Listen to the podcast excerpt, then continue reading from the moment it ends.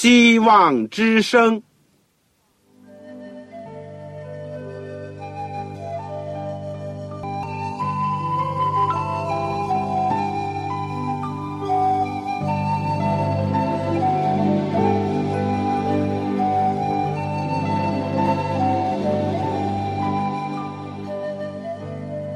各位听众朋友，各位弟兄姐妹，欢迎您收听信徒培训这个节目。教会的兴旺不单表现为人数众多，更要求教友的素质好。为了使教会真正达到人丁兴旺，有灵性健壮，希望之声特别为广大的信徒制作了信徒培训这个节目，满足主内同工同道的需要。信徒培训由黄牧师主讲，将有多种课程推出，欢迎弟兄姐妹们踊跃参加。下面我们就把节目时间交给黄牧师。各位亲爱的弟兄姐妹，组内的同工同道，你好，我是旺草，很欢迎你收听我们希望之声的信徒培训的节目。我们这个阶段都是学习保罗的书信，我们学完了加拉太书，我们现在正在学习的是罗马书。上次呢，我们学习了罗马书第8章，讲到赐生命圣灵的律。第7章讲到罪、律法和我们的关系，我们怎么样因着自己犯罪，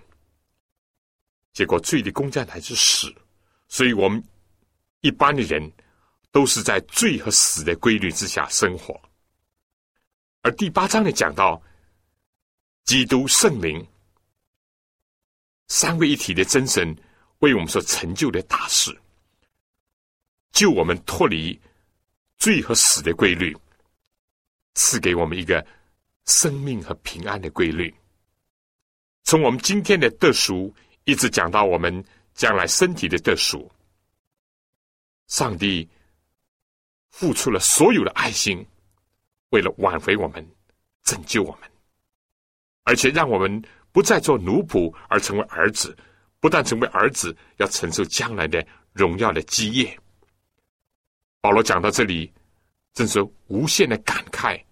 和深处对上帝的感恩。所以他说，没有任何的事情能够使我和基督的爱隔绝。保罗为什么这样讲呢？我们知道有他个人的经历，他过去是犹太国会的议员，是一个法利赛教门的人，是一个严谨的遵守犹太教律法的人。但当他相信了主耶稣基督，而且献身给主的工作以后，过去他的同胞、他的朋友、同事都不理解他，误解他，曲解他，甚至于苦苦的逼迫他。那么是不是这样？保罗对自己的同胞、对自己的民族、对自己的祖国就不关心了呢？是不是像犹太人所误会的，保罗现在是完全转到外邦人那去，他是这个为外人服务的，对我们自己的民族不好的。在这样的背景下呢，保罗就从第9章开始讲一个题目，就犹太人跟外邦人的一个问题。在我们学习这章之前，让我们先做一个祷告。亲爱的天父，我们谢谢你，让我们有机会学习这卷宝贵的罗马书。当我们读到第7章的时候，看到我们自己人类的本性，一个真实的写照。我们非常软弱，我们在痛苦当中挣扎，本来是成人的，但有主耶稣基督救赎我们，而且又有圣灵不断的帮助我们，使我们读到罗马书第8章的时候，我们的心情得到释放，因为主耶稣基督已经释放了我们，不再为罪奴，而且成为神的儿女，谢谢天父，谢谢主耶稣基督，谢谢圣灵为我们所成就的。今天我们恳求你继续的带领我们的学习，我也特别恳求主帮助在收音机旁边我所有的父老弟兄姐妹和听众朋友，愿圣灵带领我们，感动我们，光照我们，让我们看到自己的责任，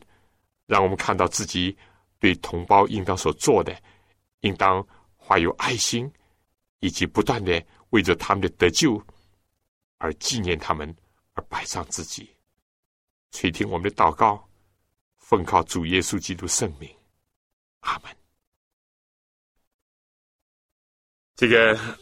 听众朋友当中，如果你手边有圣经的，就请你打开圣经新约罗马书。但如果你说我还没有圣经，我又非常想要得到一本圣经的话，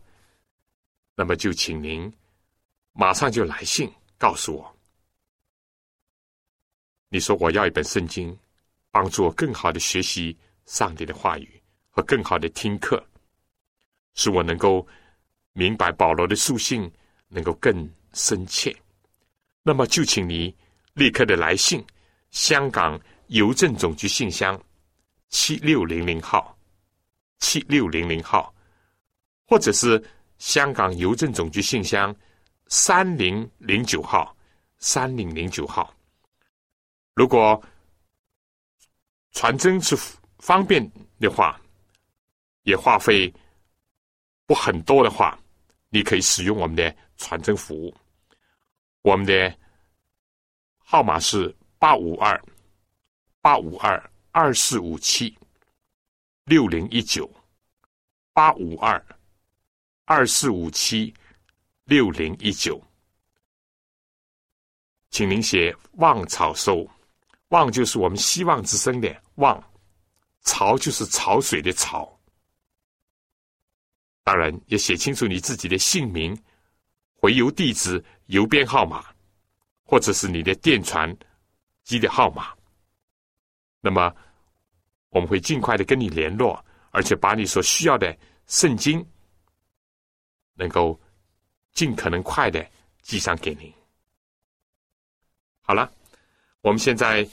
就来看一看罗马书这个第9章。保罗在这里呢就讲一个重要的问题，就是以色列人和外邦人的问题。因为保罗自己本来就是犹太人，虽然他也有罗马的国籍，并且呢上帝拣选他做外邦的使徒，虽然如此，他还是非常的关切自己的同胞，也重视自己工作的一个对象。一方面他感到没有任何东西使他和基督的爱隔绝，但谁知道在第9章里面他讲到了一个例外。第1节保罗说，我在基督里说真话，并不谎言，有我良心被圣灵感动，给我做见证，我是大有忧愁，心里时常伤痛，为我弟兄，我骨肉之亲，就是自己被咒诅，与基督分离，我也愿意。矛盾吗？第8章结束的时候，他说没有任何东西能够使他和基督分离，但在这里呢，他说他愿意和基督分离。为什么呢？就是为了自己的祖国的同胞，如果能够得救的话，他自己宁愿跟基督分离。似乎很矛盾，但这个矛盾呢，就统一在爱里面。一个感受到基督爱的人，才会爱基督。一个爱基督、爱上帝人，必然是一个爱人的人，尤其是爱自己的祖国同胞的人。这里面不仅让我们想到以色列的一个伟大的领袖，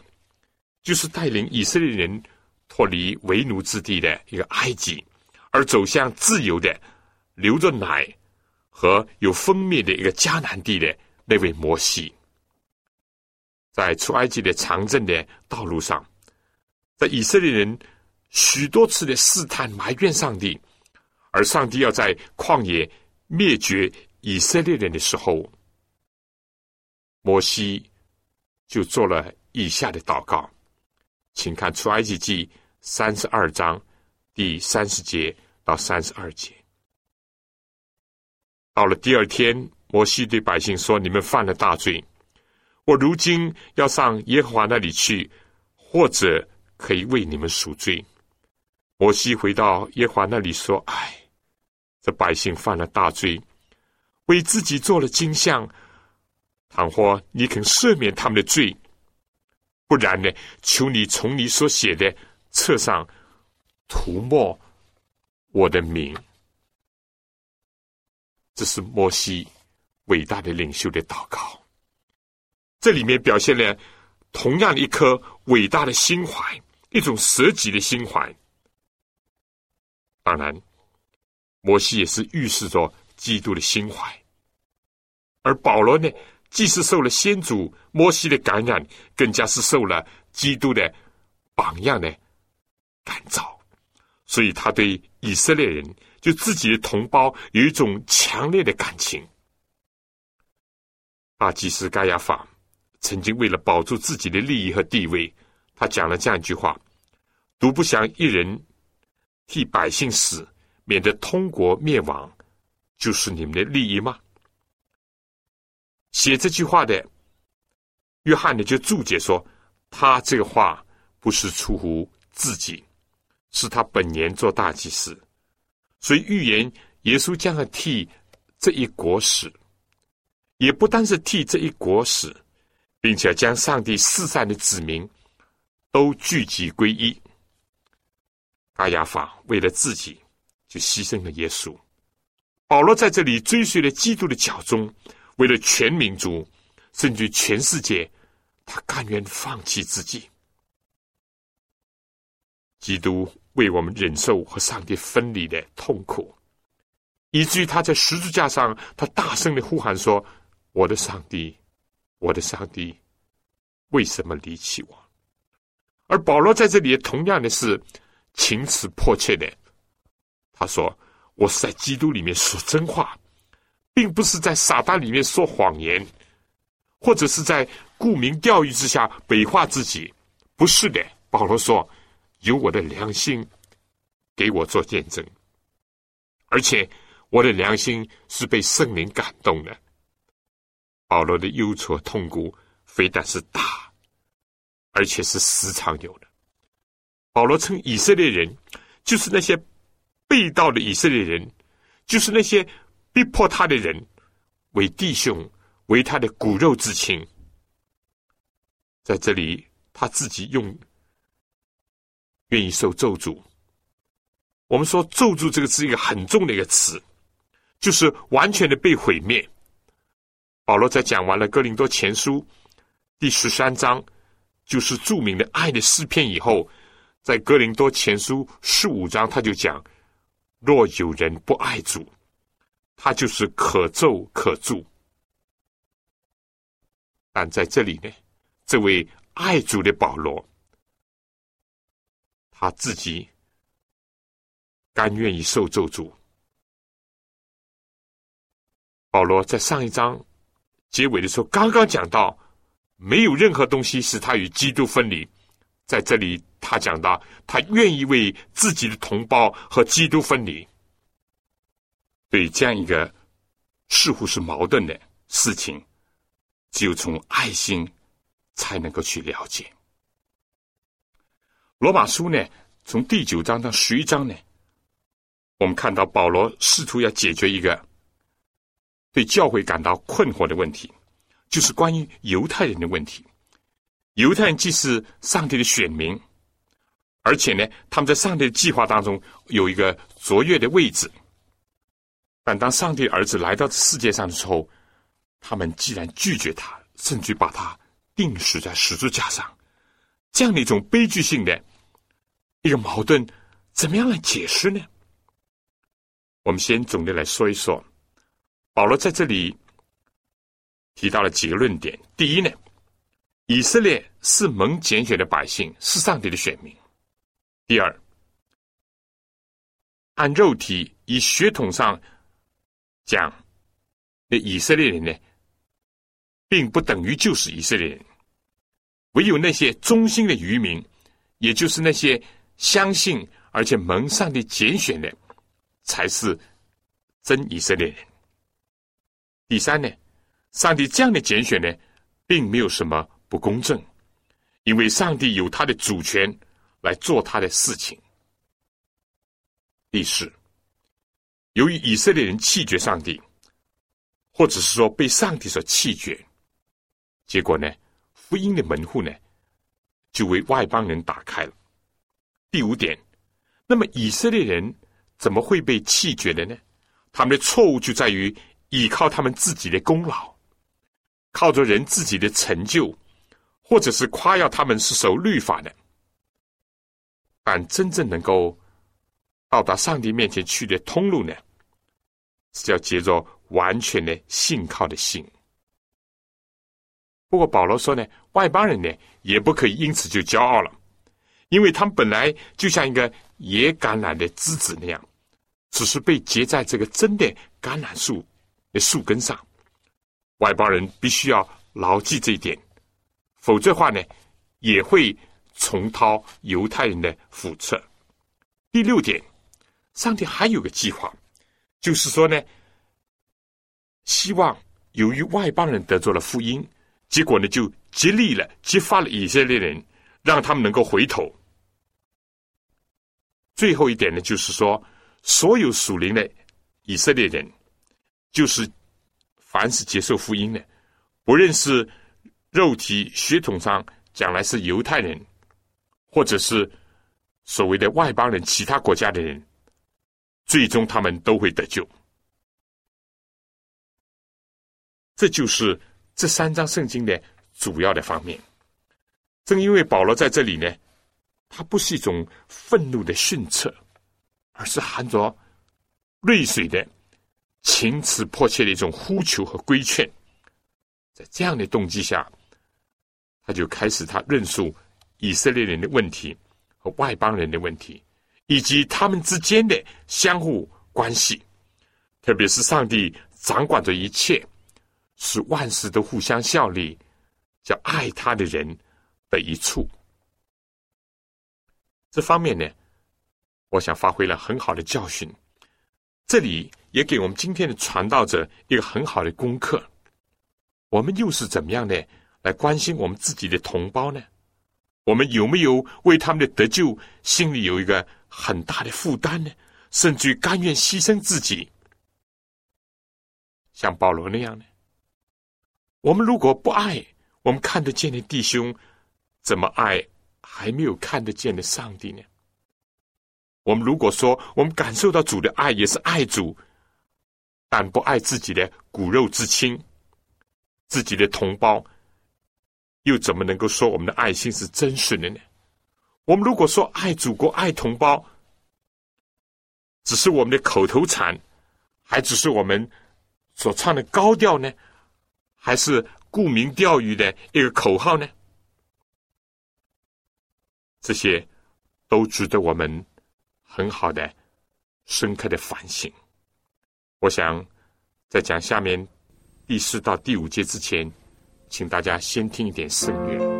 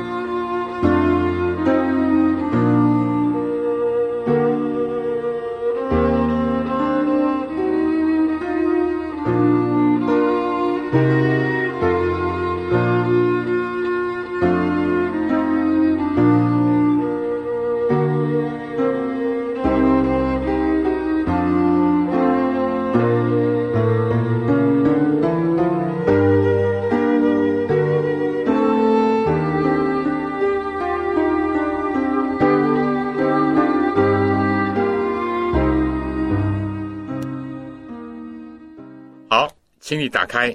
罗马书第9章第4到第5节，这里说他们是以色列人，那儿子的名分、荣耀、诸约、律法、礼义、应许都是他们的。列祖就是他们的祖宗，按肉体说，基督也是从他们出来的。他是在万有之上，永远可称颂的上帝。阿们。保罗提到这些，都是为了激发他的同胞，让他们回忆以及想到上帝给他们所有的恩典，激起他们一种感恩的心。但同时保罗提出这些呢，也说明如果以色列人辜负了上帝给他们这么多的恩典，那么他们至少是罪加一等。所有这些因为都是外邦人原先所没有得到的，以色列人可以说是得天独厚，上帝给他们许许多多特别的恩典和福分，随之他们以怨报德，甚至可以说是恩将仇报，连基督他们都要拒绝，而且把他钉死在十字架上。保罗在这里，由于他自己也是一个希伯来人，所生的希伯来人，所以他对以色列人就怀有一种特殊的感情，更加由于上帝的爱充满在他心里，所以他就像对那些犯错的逃离在外的儿女那样，一一的诉说了父母对他的恩情，而不是一一的隶属他们的罪恶。首先呢，他们有儿子的名分，生命记第14章第1节、32章第6节、出埃及记第10章22节都有这样的说法，意思就是说以色列人是耶和华上帝的儿女，是首生的。和西阿书第11章第1节也有这样的讲法，但以色列人居然忘记这一点，更加可以说他们是明知故犯，他们不但成为浪子，而且是悖逆之子、可怒之子。其次呢，就讲到荣耀了，这就是在以色列人的这个意识当中经常出现的 Shekinah， 上帝荣光呢，时常的会临到以色列人。出埃及记16章第4节、24章16、17节、29章43节、33章18到22节，我们说在出埃及的路上，上帝经常的临格在他们中间，保护他们，训诲他们，引导他们。在所罗门圣殿建成的时候，上帝荣光也降在他们的当中，特别是作为上帝本体的一个真相和上帝荣耀所发的光辉的主耶稣基督，就生在犹太人当中，也长大在他们当中，工作在他们当中。他们虽然曾经看见上帝荣耀，他们居然拒绝他，这实在是一件很可怕的事情，反映出他们极大的黑暗，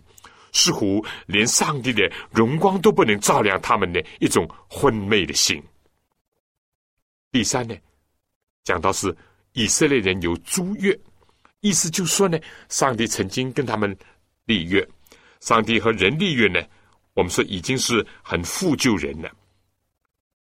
而且上帝是采取主动，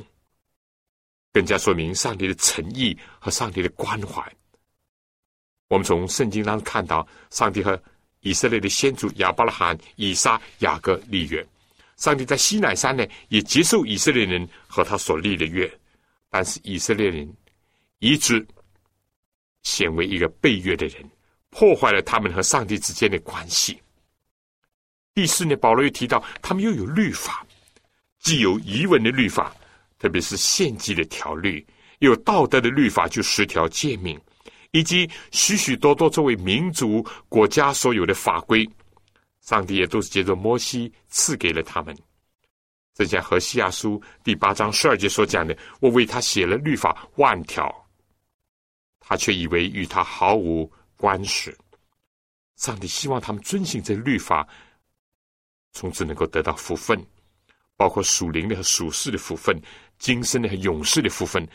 但他们如今呢，不是这样，不是因为无知而犯罪，而是明知故犯。第5点呢，保罗说他们享有圣殿崇拜的一种特权，以色列人本来可以借着这个崇拜而能够亲近上帝，借着许许多多疑问律法能够明白上帝的救赎的计划。但如今呢，这个通道这个门户呢既被他们关闭和堵塞了，他们非但自己不进去，而且要阻挡其他愿意进去的人。保罗第6点讲到他们又有应许，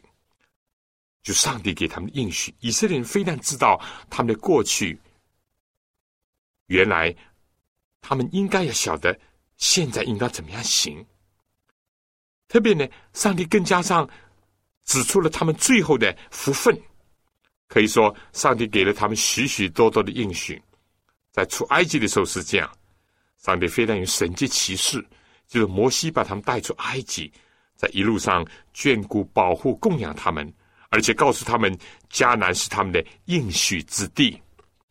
所以以色列列国之初呢，上帝也是告诉以色列人和他们的君王，如果他们能够遵行上帝的话，他们将在世界上成为一个强大的国度，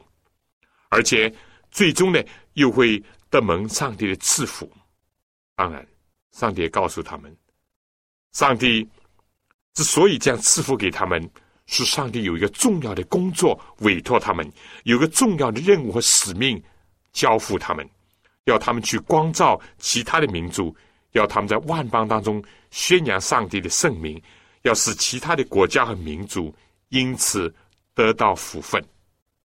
但他们非但是忘怀了这一点，而且呢可以说是背道而驰，结果应许变为咒诅。另外呢，保罗讲到以色列人还有他们光荣的先祖以及美好的遗产，亚伯拉罕就是信心之祖，以撒雅各，他们一生都彰显了上帝的赐福和引导。一个有光荣传统的民族，一个有丰功伟绩的先祖或者是国父，这样的国家和民族不能不说是幸福呢。但以色列人呢并没有珍惜这些，只是夸耀他们的过去，只是仗赖他们先祖的名誉功德，而背离他们先祖所走过的道路，以及他们所相信所顺从的上帝。他们夸耀他们自己是亚伯拉罕的子孙，却不按照亚伯拉罕所行的去行，这也就构成他们的罪。但在这一切之外呢，保罗还是要鼓励提醒他们。第8点，保罗这里说，按肉体说，基督也是从他们出来的，他在万有之上，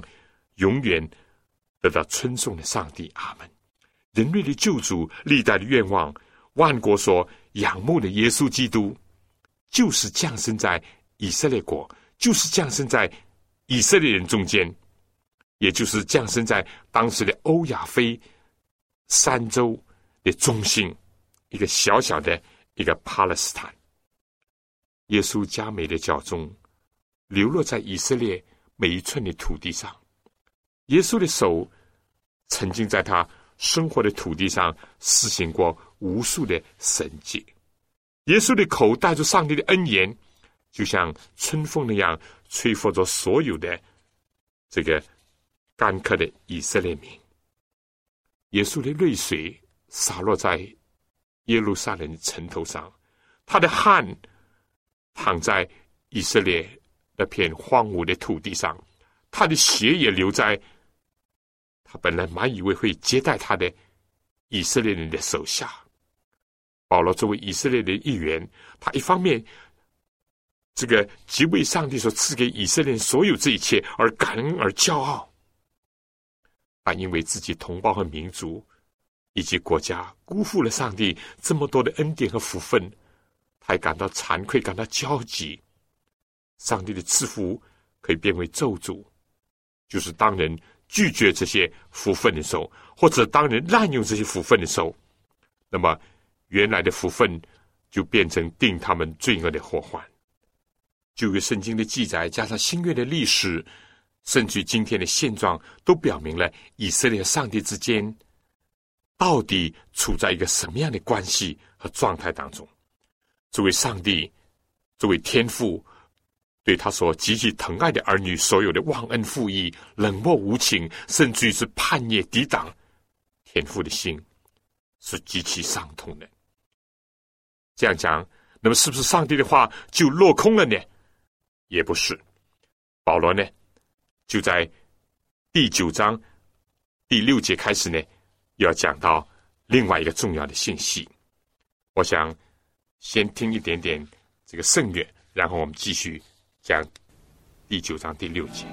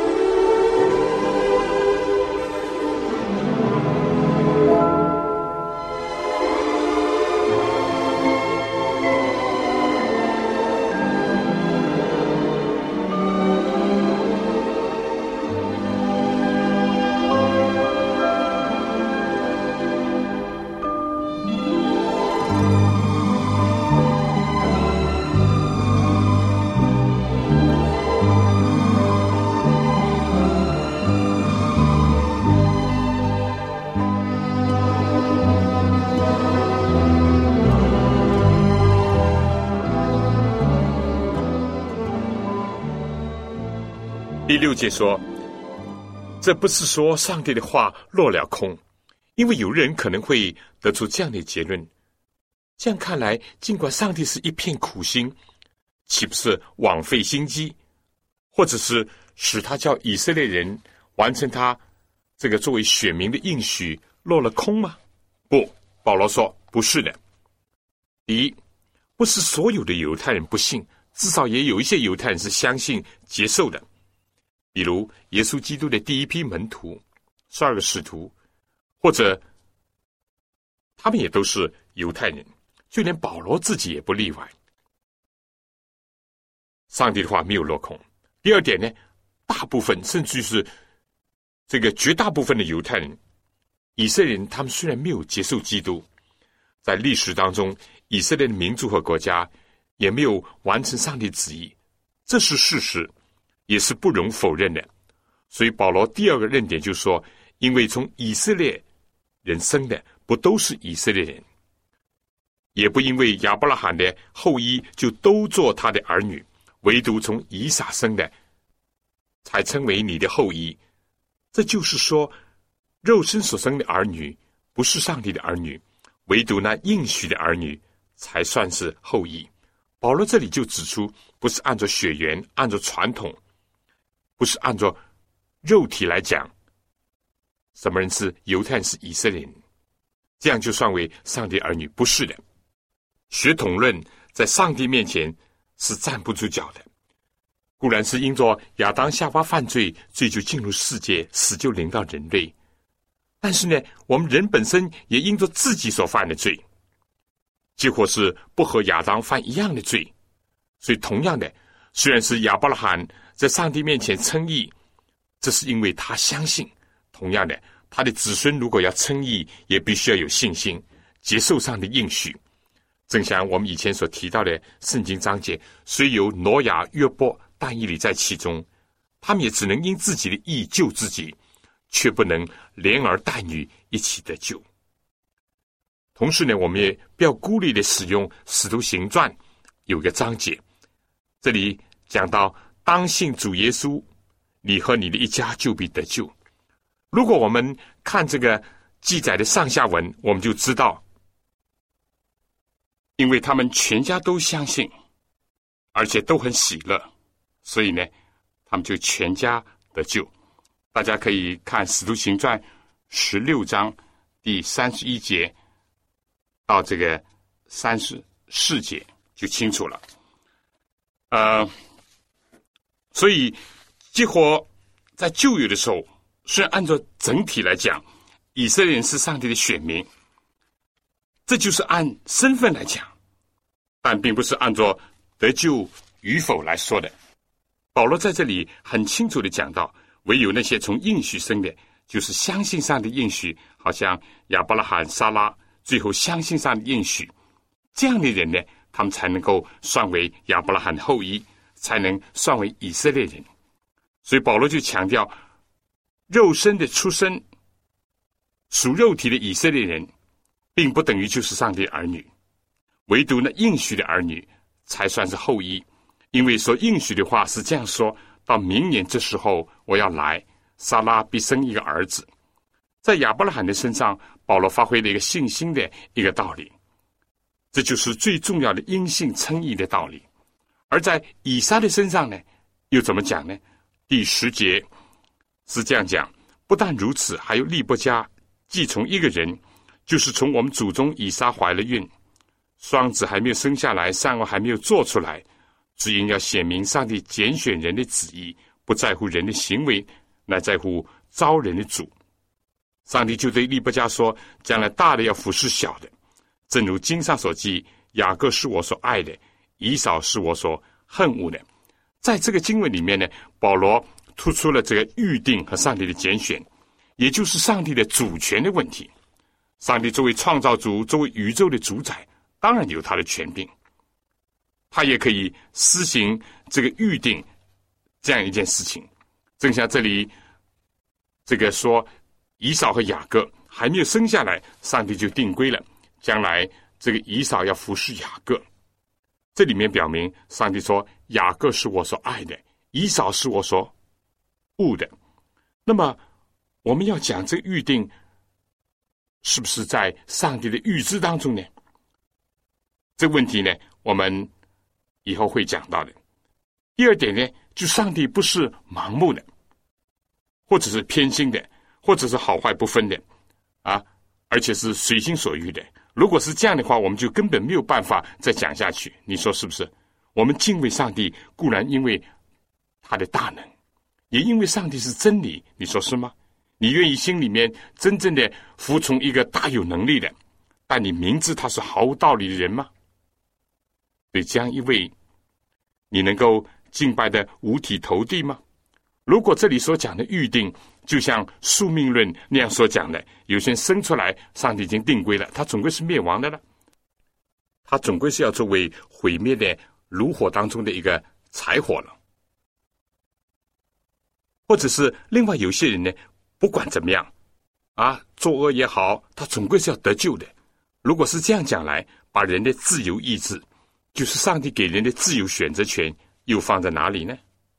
如果我们说从亚伯拉罕的身上，上帝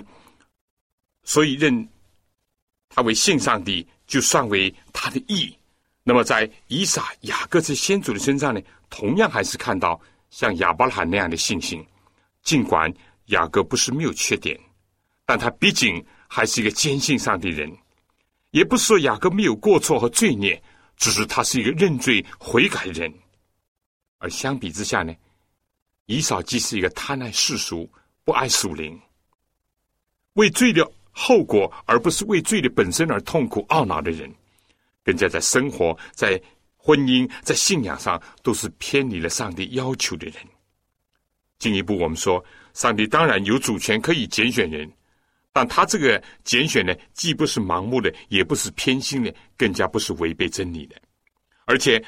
他的拣选是有他的目的，有他的用意，有他的先见和定旨的。上帝拣选亚伯拉罕，呼召他出离迦勒底的乌尔，就有一个旨意，要他保存认识真神的知识，要脱离拜偶像的环境。上帝拣选雅各也同样如此，从消极的来讲，也就是要他抵御周围的一切拜偶像的风俗和影响；从积极方面来说，是要他传播真理亮光。事实雅各也是这样做了，甚至于把以色列的上帝介绍给了法老，也就是埃及的皇帝。我们说在得救的问题上，上帝的所谓预定呢，是根据他的预知，而在他的预知当中呢，他知道哪些人会相信他，并且由于信他，而且也就遵行他的话。他也知道哪些人会拒绝他、怀疑他、不信他，并且由于这样呢，就导致了生活上的败落。所以在拣选上呢，在责任的托付上呢，上帝有他的使命。在上帝给什么人特权，我们说也就附带了义务。上帝先赐恩给谁，也向谁先要。同样，上帝拣选以色列的先祖，也是在这样的一个范畴里面。人享有权利，也就有义务。人坐高的位置，也要为他的地位和权柄而付出。上帝多给一个人什么恩赐，他也希望这个人呢多发挥这些恩赐。上帝讲了这些以后呢，第14节他就这样问：这样我们可说什么呢？难道上帝有什么不公平吗？断乎没有。因他对摩西说：我要怜悯谁就怜悯谁，要恩待谁就恩待谁。据此看来，这不在乎那定义的，也不在乎那奔跑的，只在乎发怜悯的上帝。保罗在这里十分强调上帝的主权和人的顺服。有一点我们要非常清楚的，就是说，因为罪的缘故，人该当死亡，这是无法推诿的，也没有任何其他的可以来辩解的。但今天我们之所以得救，是因为上帝的怜悯，在乎上帝的爱。上帝不愿意有一个人沉沦，乃愿意人人都悔改。他愿意万人都明白真道，使人能够得救。圣经讲上帝爱世人，圣经并没有讲上帝爱以色列人。上帝只讲叫一切信他的不至灭亡，反得永生。上帝没有讲只有亚伯拉罕、以撒、雅各可以信上帝，以扫也可以信上帝，如果他愿意的话。第17节保罗又举了另外一个比喻，因为经上有话向法老说：我要将你兴起，他要在你身上彰显我的全能，并要使我的名传遍天下。如此看来呢，上帝要怜悯谁就怜悯谁，要叫谁刚硬就叫谁刚硬。这里面呢，还是要回到上面的话题，就上帝的主权和他的预定。我们从圣经的作者记载雅各和以扫的一生的表现和他们的结局，或者是在出埃及的时候看看法老的种种表现，我们可以清楚地看到保罗在针对犹太人的违法主义、唯有律法，针对着犹太人的靠行为得救，针对着这些以色列人以自己的血统来夸耀，而完全轻视了信心，完全离弃了真道。在这样的时候，保罗就特别从上帝这方面呢，强调了他的主权和他的预定。如果我们读出埃及记，我们就会明显的知道法老的刚硬是出于他自己。当摩西、亚伦去传达上帝的信息的时候，法老就公开的向上帝挑衅说：耶和华是谁？是我听他的话，容以色列人去呢？我不认识耶和华，也不容以色列人去。这在出埃及记第5章第2节很清楚的，不认识上帝，也不听从上帝，不是说法老没有机会，而是他们不愿意，是他们抗拒。法老和所有罪人的本性就是这样，也是恶人的面目。这就造成自己的心灵越来越刚硬，并且呢，铸成了自己永远沉沦的一个表现。上帝并不是没有给过法老机会，或者让他看不见神迹，听不到上帝旨意的传达，不是的，只是他自己心里刚硬，故意不认识上帝，上帝就任凭他们生发一个错误的心。保罗虽然追溯了以往的历史，从亚伯拉罕、以撒、雅各，从这些以色列的先祖，以及从出埃及时候的法老，从他们的身上，从他们的历史当中，保罗强调了上帝的主权和他的拣选，以及预知当中的预定。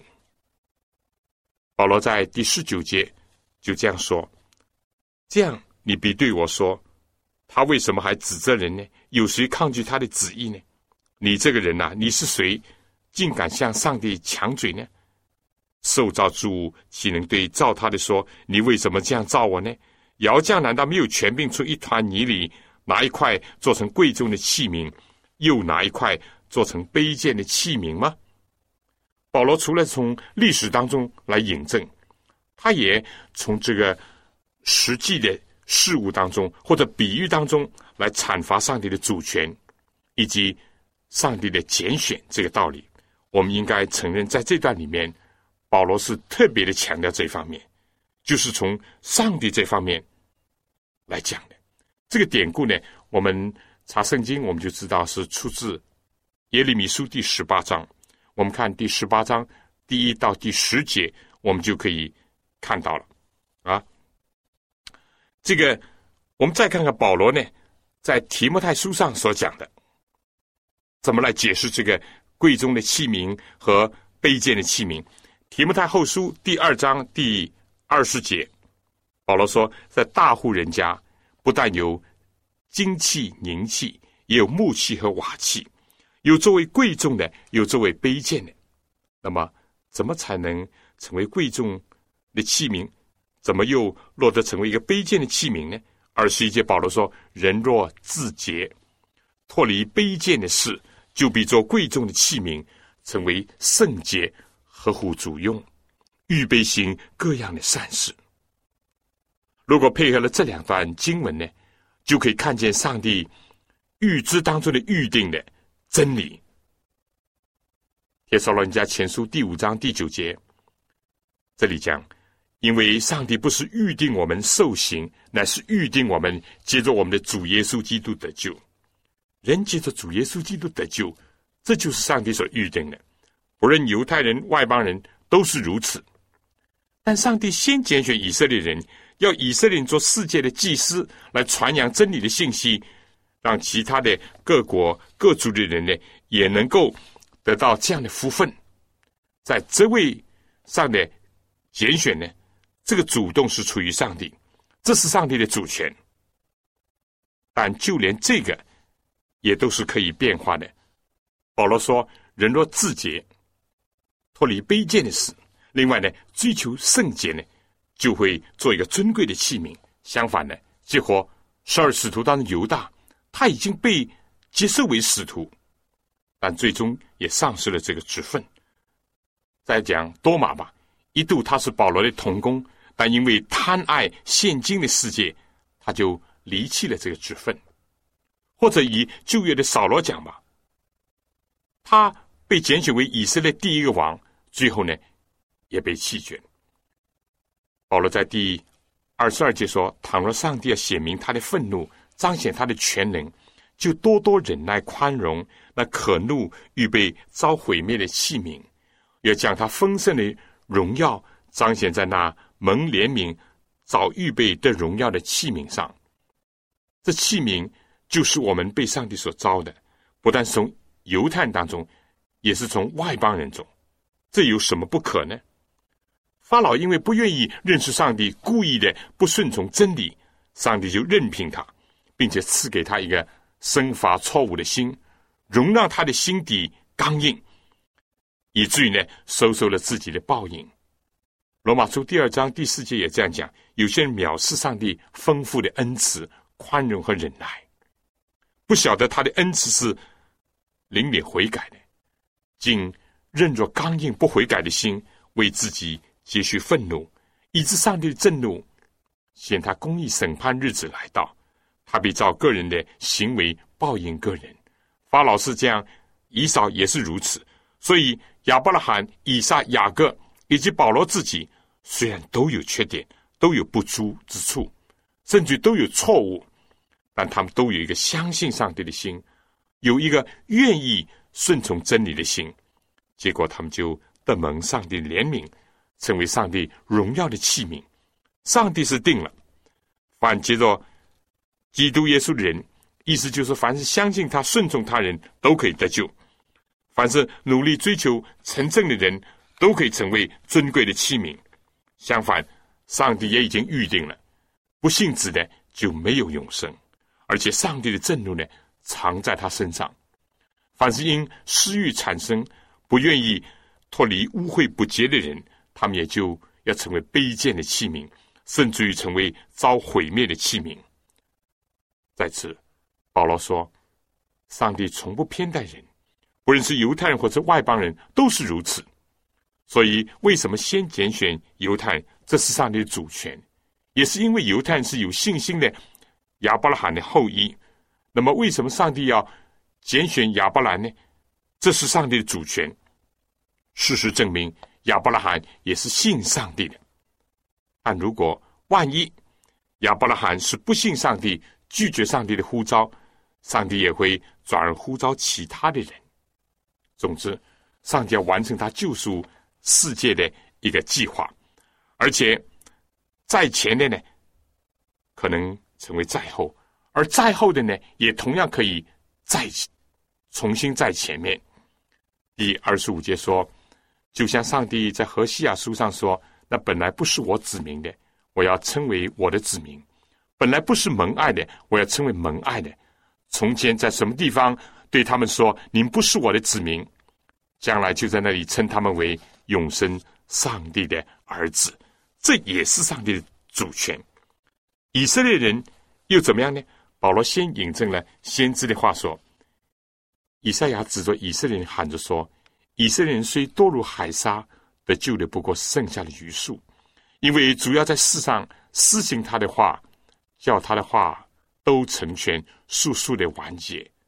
又如以赛亚先前说过，若不是万军之主给我们存留余种，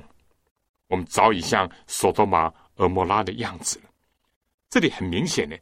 既不是上帝出尔反尔，或者是上帝有什么偏心，而是在乎人是不是响应他的呼召，相信他的应许，顺从他的吩咐。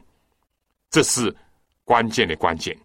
上帝愿意万人得救，不愿意一个人灭亡。上帝愿意人都明白真道，人人都悔改。上帝爱世人，甚至将他的独生子赐给他们，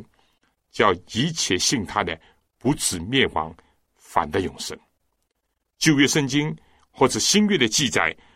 关于以色列的历史，所有这些都是一个最好的注释。第一批出埃及的成丁，结果都倒闭在旷野，因为他们不信上帝，试探上帝。唯独迦勒和约书亚进了应许之地，因为他们是有信心的，而且坚持到底。在犹大和以色列的历史当中，有少数人由于相信上帝和听从他的话，还是得救了。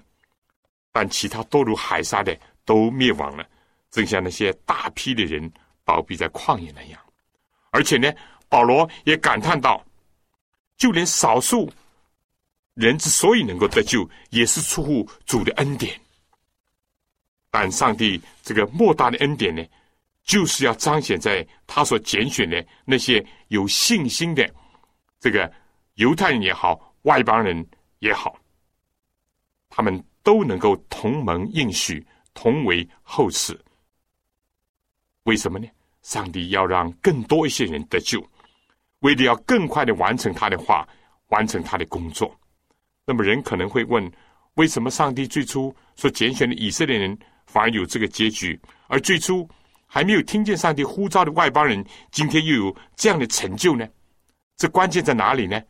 保罗在最后一段，就第30到33节里面就回答了这个问题。这里说，这样我们可说什么呢？那本来不追求义的外邦人反得了义，就是因信而得的义；但以色列人追求律法的义，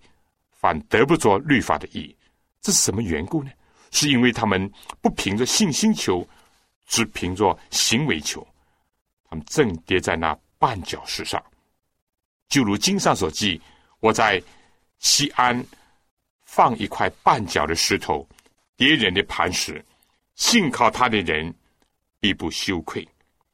这根本就是到底是因信称义呢，还是因着靠自己行律法来称义？是接受上帝的救法呢，还是要靠自己的方法？耶稣基督这个永恒的磐石，对于信他的人，可以在上面建造，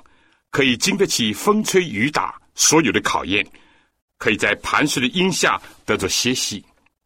但对那这个巨大磐石的，他自己可能就受到伤害。我们由于想挪动这个上帝所设立的大磐石，我们就可能病伤了，我们可能吐血。我觉得有一些人想要撞过这个磐石，或者想越过这个磐石，结果呢，他们就被绊跌在其上。凡是接受基督的人，不论是犹太人或是外邦人，都能够得蒙天上的福分。但是对于凡是越过基督、代替基督、挪移基督的，那么在人身上、在信仰上，最后必会遭到破灭。以色列人的历史就最清楚地告诉了我们这一点。亲爱的弟兄姐妹，主内同工同道，这章呢，我们着重是讲了上帝的自由意志和他的主权，以及人的自由意志和人的选择权。这两者可以矛盾，也可以统一。统一的时候呢，就是说上帝的旨意得以成全，人能够得救；矛盾的时候呢，上帝的旨意还是要成全，但对于不符合上帝预定旨意的人呢，就要受到亏损。以色列人就属于这样的一等人，而外邦人得救呢，就是为了成全上帝救人的旨意。在第9章里面，主要是先讲到这些，但上帝还有更奇妙的作为，非但接着以色列人所失去的地位，让外邦人来得着，上帝回过头来要接着外邦人的得着呢，再激发以色列人来悔改，使万事都互相效力，叫爱上帝人的一处。弟兄姐妹，今天我们呢就暂时讲到这里，希望下一次呢你按时的收听我们罗马书研究这个节目。如果有什么新的体会要跟我分享，有什么问题，请你写信来告诉我，我们会继续的探讨研究。来信呢，请寄香港邮政总局信箱7600号，或者是3009号，写望潮收，望就是希望之声的望，潮水的潮。如果你需要圣经或者主耶稣与你这小册子的，你也可以同时告诉我，你也可以用我们的传真852-2457-6019，852-2457-6019。好了，下次再见，愿上帝赐福给您和您的全家。